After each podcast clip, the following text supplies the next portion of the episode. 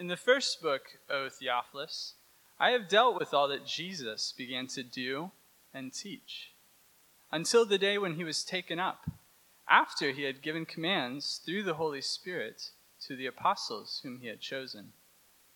He presented himself alive to them after his sufferings by many proofs, appearing to them during forty days and speaking to them about the kingdom of God. And while staying with them, he ordered them not to depart from Jerusalem, but to wait for the promise of the Father, which, he said, You have heard from me.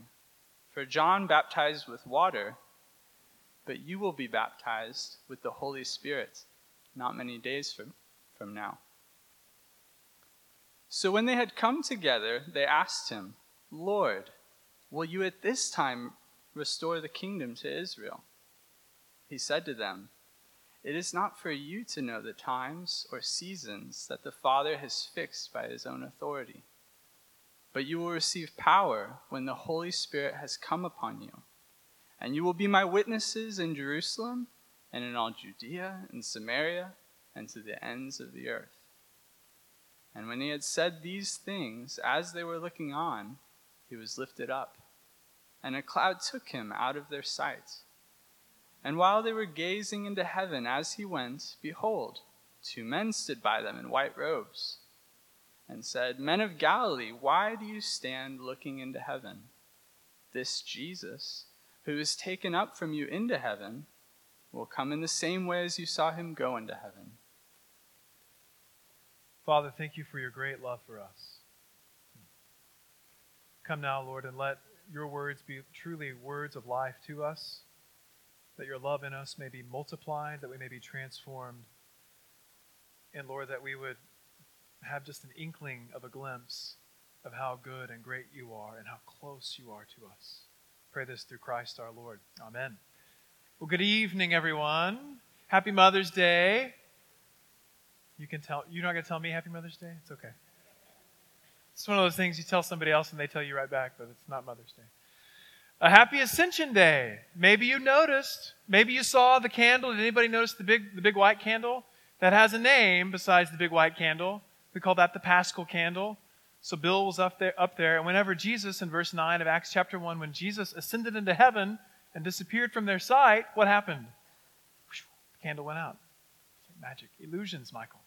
No, so the candle goes out, and that, that candle represents to us the presence of Christ. And so now we, we live in this, this liminal space between Ascension Day, 40 days after Easter, and the day of Pentecost. Now, Ascension can be really easily confused because we can think that Ascension, oh, well, that's when Jesus went back to being God again. He was with the Father, they were chummy in heaven, and then he came down for Christmas, and he lived for many, many years. And then on ascension, he, you know, got the genie lift and went back up and then disappeared in the clouds and he's gone. But that's not exactly right. So I want to I'm going to talk to you about some theological technicalities. I'm going to talk to you about space, not necessarily the final frontier, though I know by the grins I see now there's some Trekkies out there. I'm going to talk to you about space and its relationship, especially heaven and earth and their relationship one with another. And I, I do want to give you fair warning. I'm going to be quoting profusely from a book from a from a book called Surprised by Hope by a guy named N.T. Wright or Tom Wright. He's a wonderful uh, theologian and Anglican, uh, just, just so happens. And, but it, this book about uh, resurrection, ascension, and the new heavens and the new earth is really great. If you're interested in reading about heaven, if you're interested in about reading about what happens after we die, life after life after death, then you ought to read this book.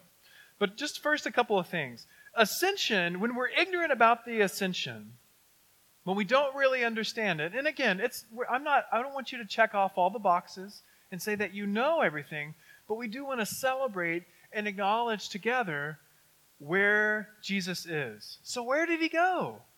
Can you imagine those guys from Galilee? Because Galilee, remember, was not the most cosmopolitan of places. It was a little bit like maybe West Texas or You know, where, where did he go?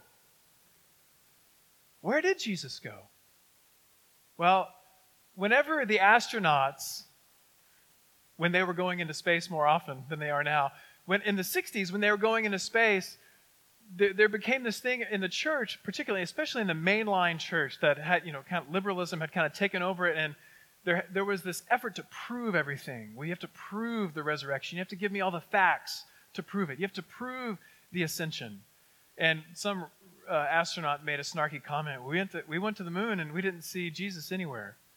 You know, well, Jesus didn't go to space. He didn't like lift off with his rocket boots on, though that would have been cool. I'm sure he could have done that. Jesus goes from earth to heaven.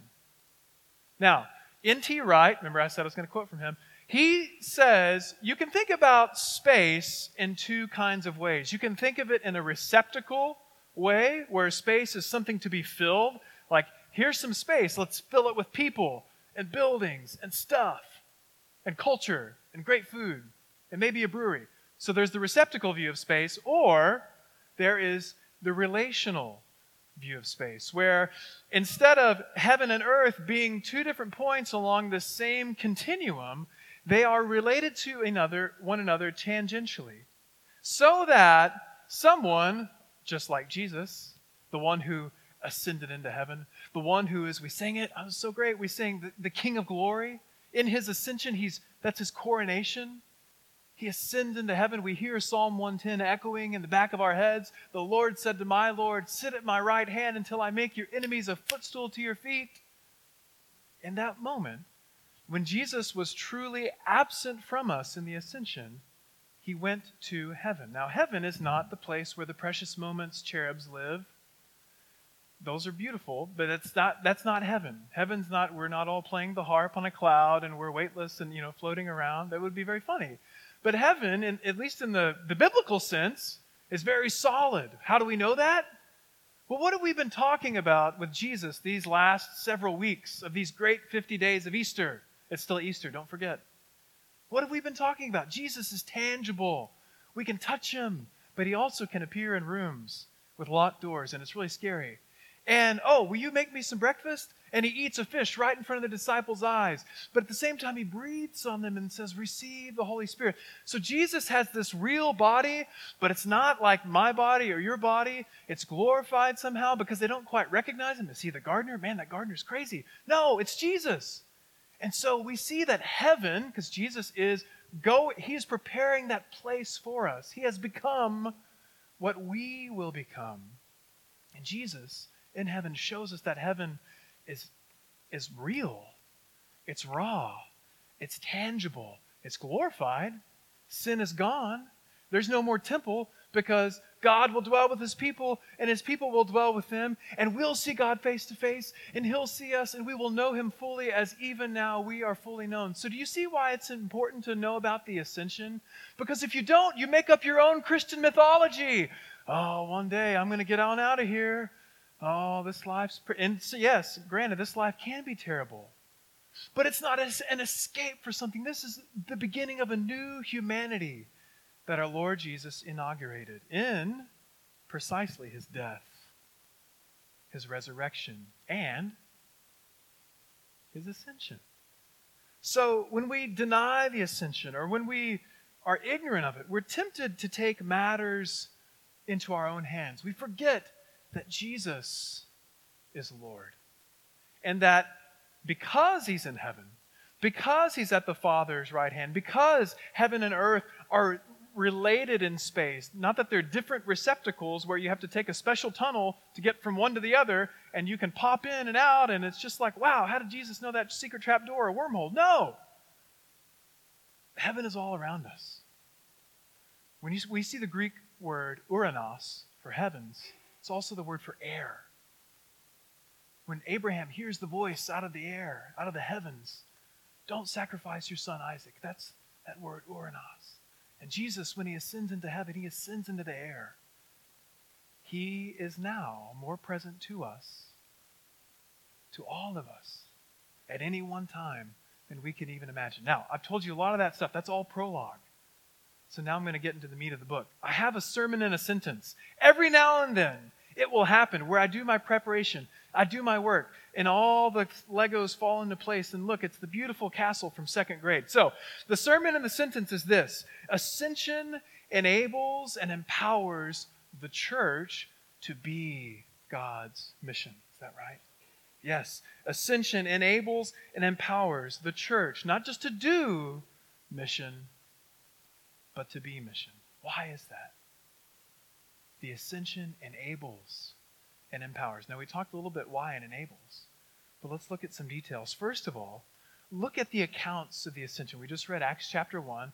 Before Jesus ascends, what's the last thing he says? It's been real, guys. No! But you will receive power when the Holy Spirit comes upon you.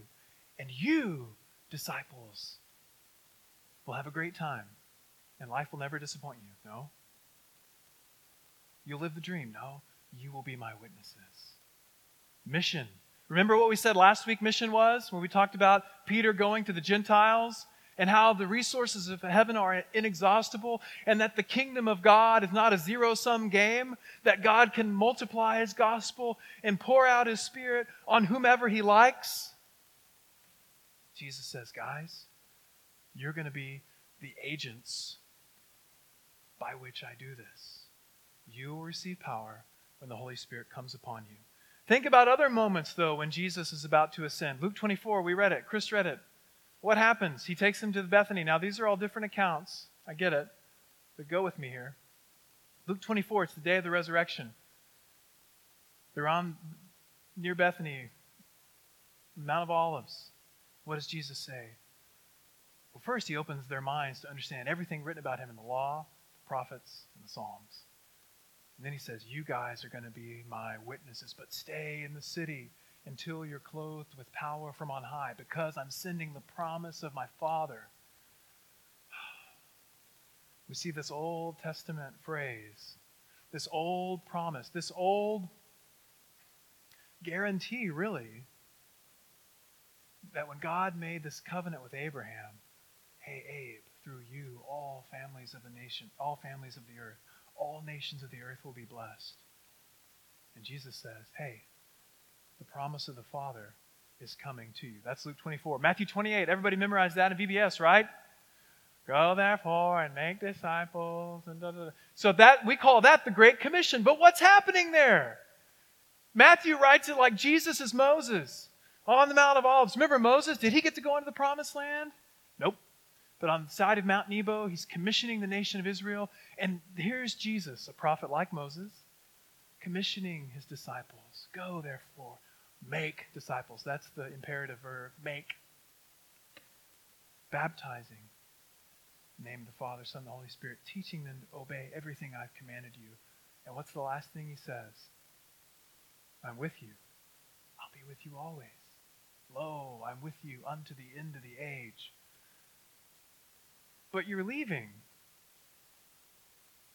That's how Jesus is with us. His real absence, ready for your mind to be blown, his real absence to us in the ascension because he ascends to the Father's right hand is his real presence to us. Wright says this Heaven relates to earth tangentially so that one who is in heaven can be present simultaneously anywhere and everywhere on earth. The ascension, therefore, means that Jesus is available. What did he tell his disciples? When two or three are gathered together in my name, I'm with you. Guys, that wasn't just a nice platitude for when we're down or when we open up our package of testaments and we see that. That is reality. That our bodies and our minds and our souls and our hearts, our desires, we need to be alive to that. That Jesus is with us. Would that change how we behave sometimes? Would that change the way I pray? oh God, if maybe you might want to think about, consider. No, He's with us. He's available, He's accessible, Wright says, without people having to travel to a particular spot on earth to find Him. We don't have we, it's good to make pilgrimage. It's good to go to those holy places because they are indeed holy. Holy things happen there. But we don't have to do that. I remember when we were in Jerusalem back in October, and there we were at the Western Wall, and I had my little yarmulke on, and they encouraged, they said, "Go pray." And I thought, okay, I'm, I'm going to try to live into this. And I got up there and I thought, but this is what Jesus said. I, I don't have to touch the wall because it's the closest place to where God's presence used to be when the Ark of the Covenant was there and the temple was there. Because Jesus said, You, living stones, will be my temple. And the irony of it hit me. All because of the ascension. Jesus didn't go back to Galilee and hang out, didn't set up shop in Jerusalem, hit all the tourists for a little temple tax. He went to the Father's right hand to enable our mission so that we would go. Mark chapter 16, the very end of Mark. What are they supposed to do? Jesus says, Go into all creation. Oh, isn't that beautiful? Isn't that holistic? Into all the cosmos, the cosmos. Preach the gospel so that all things that are wrong will be made right, Jesus says. And then he ascends. Do you get the you catch the drift now? The last thing he tells us and he tells his disciples before he ascends is go, you're my witnesses. His ascension enables our mission. Commission and mission are around the corner everywhere we look. He has to go away so that we will go. And remember, all mission is, is being sent. We are a missional people because God is a missional God. The church is mission. We don't just do mission, but we are mission because that's in whose image we were created in. We were made in God's image who sends himself. He sends his son. He sends his spirit. He surrounds us in his loving embrace. And friends, mission, yes, is specific tasks at specific times. It's telling somebody specifically the words of the gospel. But you know what else it is? It's loving your neighbor, it's loving your sibling, calling your mother on Mother's Day. It's being the image of God by the power of the Holy Spirit. It is everything we do because of the ascension. The ascension enables and empowers our, the church to be mission. In the ascension, we have the resources of heaven. Verse 8 of Acts chapter 1. But you will receive power when the Holy Spirit has come upon you, and you will be my witnesses in Jerusalem and in all Judea and Samaria and to the end of the earth. We tend to think that if we're doing something for God, it's like a school project and we can't ask the teacher for help. You know, you'll get points counted off, or you know, it's not a group project. Don't ask your neighbor. Work on it yourself. And we tend to think of our life in Christ like that, our mission like that. Well, you know, I've got to come up with all this stuff. Now, let me tell you a little bit about myself. Remember last week we talked about self-disclosure, friends. If you if you trust someone, someone's trustworthy. You can sh- you can share a little bit of yourself with them. That's what Jesus said. Hey, all that the Father told me in John, chapter, John 15, he says, I'm telling you guys. That's why you're my friends, not servants. So, one of the things that I struggle with is perfectionism. And it's, it's like I'm still not quite sure that I'm a perfectionist because I'm not really good enough to be one. And that's when I realized, yeah, it's a problem. but how often and maybe you can identify. If not, then I'll just, this will be for my own edification. But how often do I try to take something into my own hands? How often do I think, well, this is the, this is the job that I've been given, and, you know, by God, I'm going to do it. I, and sometimes I feel like, you know, one of these CEOs in a horrible, like, job training video where if we assemble the right team, then everything will fall into place our profits will soar, you know, that, that kind of a thing, like not real. And I keep thinking to myself, well, if we just all do the right things, if we just, if we make, make it look right and seem right and feel right, if people experience this the right way, then the formula hits and bam, magic. But it's not that. That is not the mission of God. The mission of God is not something to be, to be manipulated. I'm really stuttering today. It is God's impulse to give himself away and for us to be the agents of that giving. Look what the disciples asked before Jesus starts giving them the straight dope. Verse 6, I thought it was. Yeah, verse 6.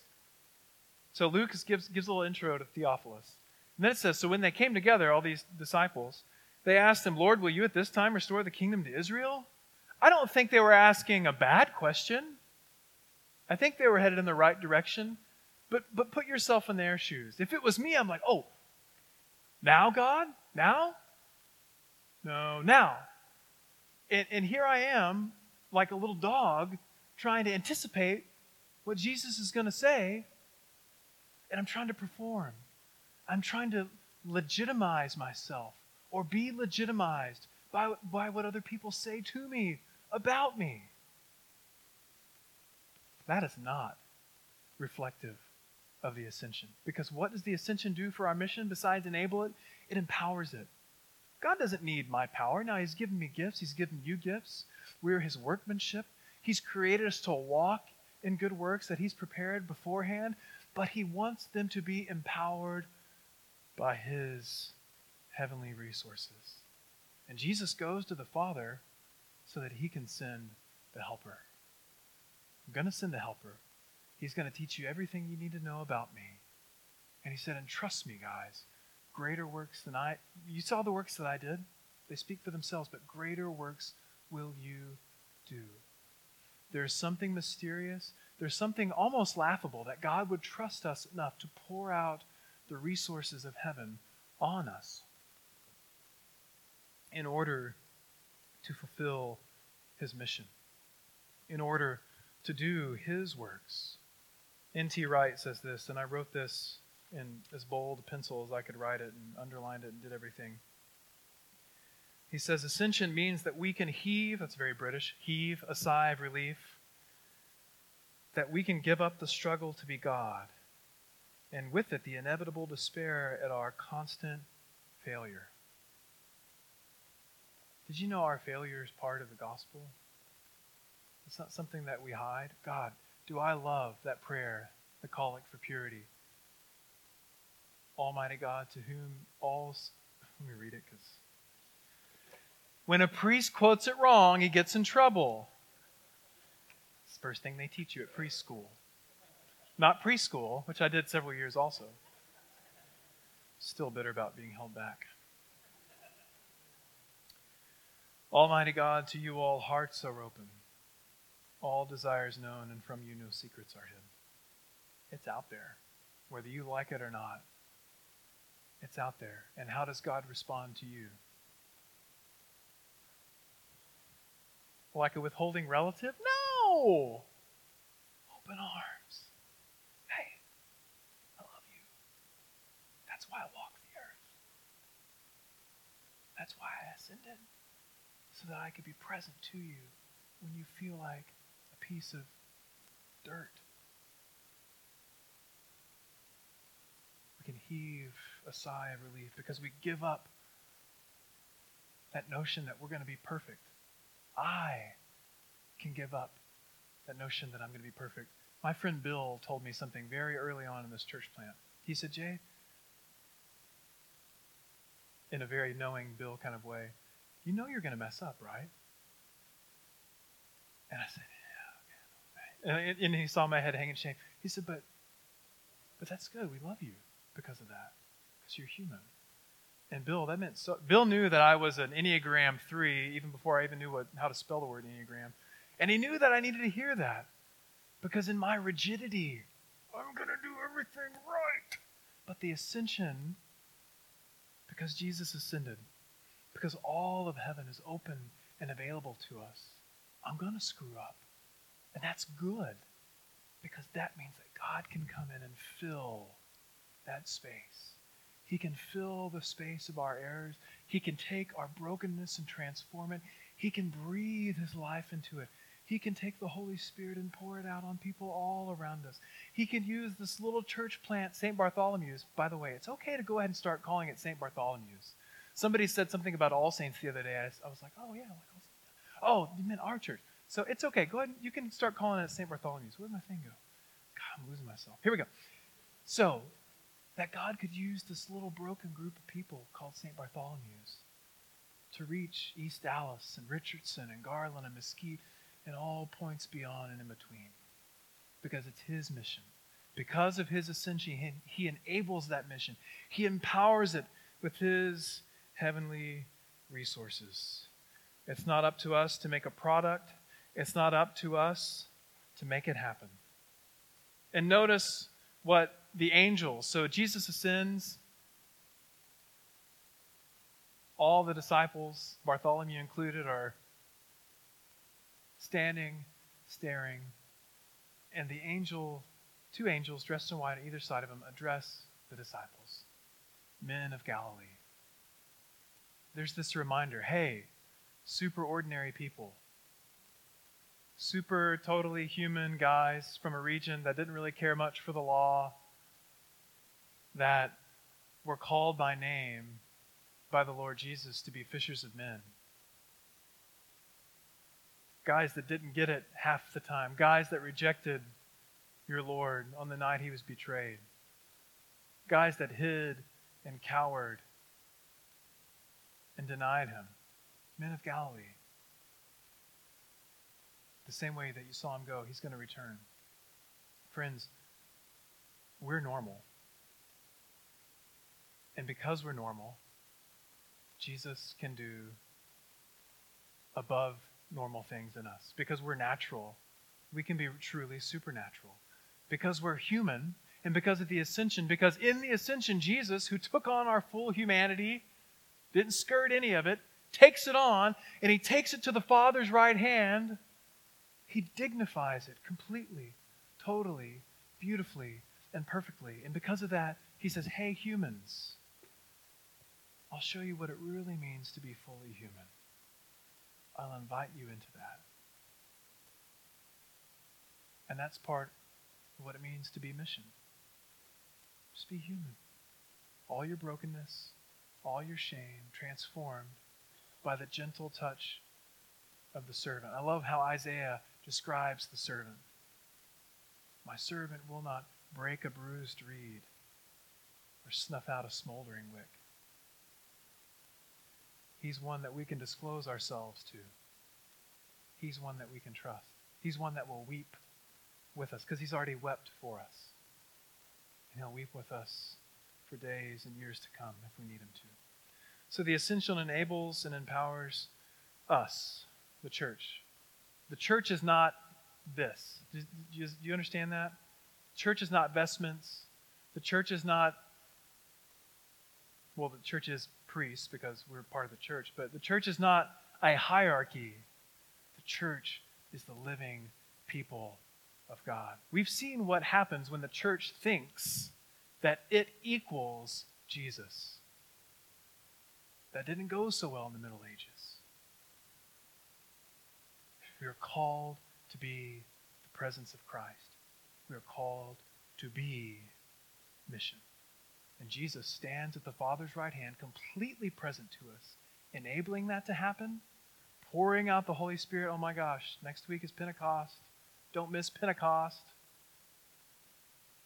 Pouring out the Holy Spirit, enabling and empowering us to be who He has made us to be.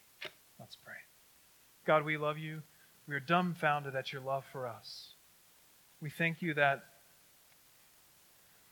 in our death and our transgressions, you called us to yourself. And we pray that you would use us as individuals, that you would use us as a people to be mission, that you would use us to call people to yourself, Lord Jesus, you who stretched out your arms of love on the hardwood of the cross. Would you draw people to yourself here at St. Bartholomew's and to churches all over East Dallas as they preach your gospel? Thank you that the resources of heaven are unlimited, and we trust you. We pray in Jesus' name. Amen.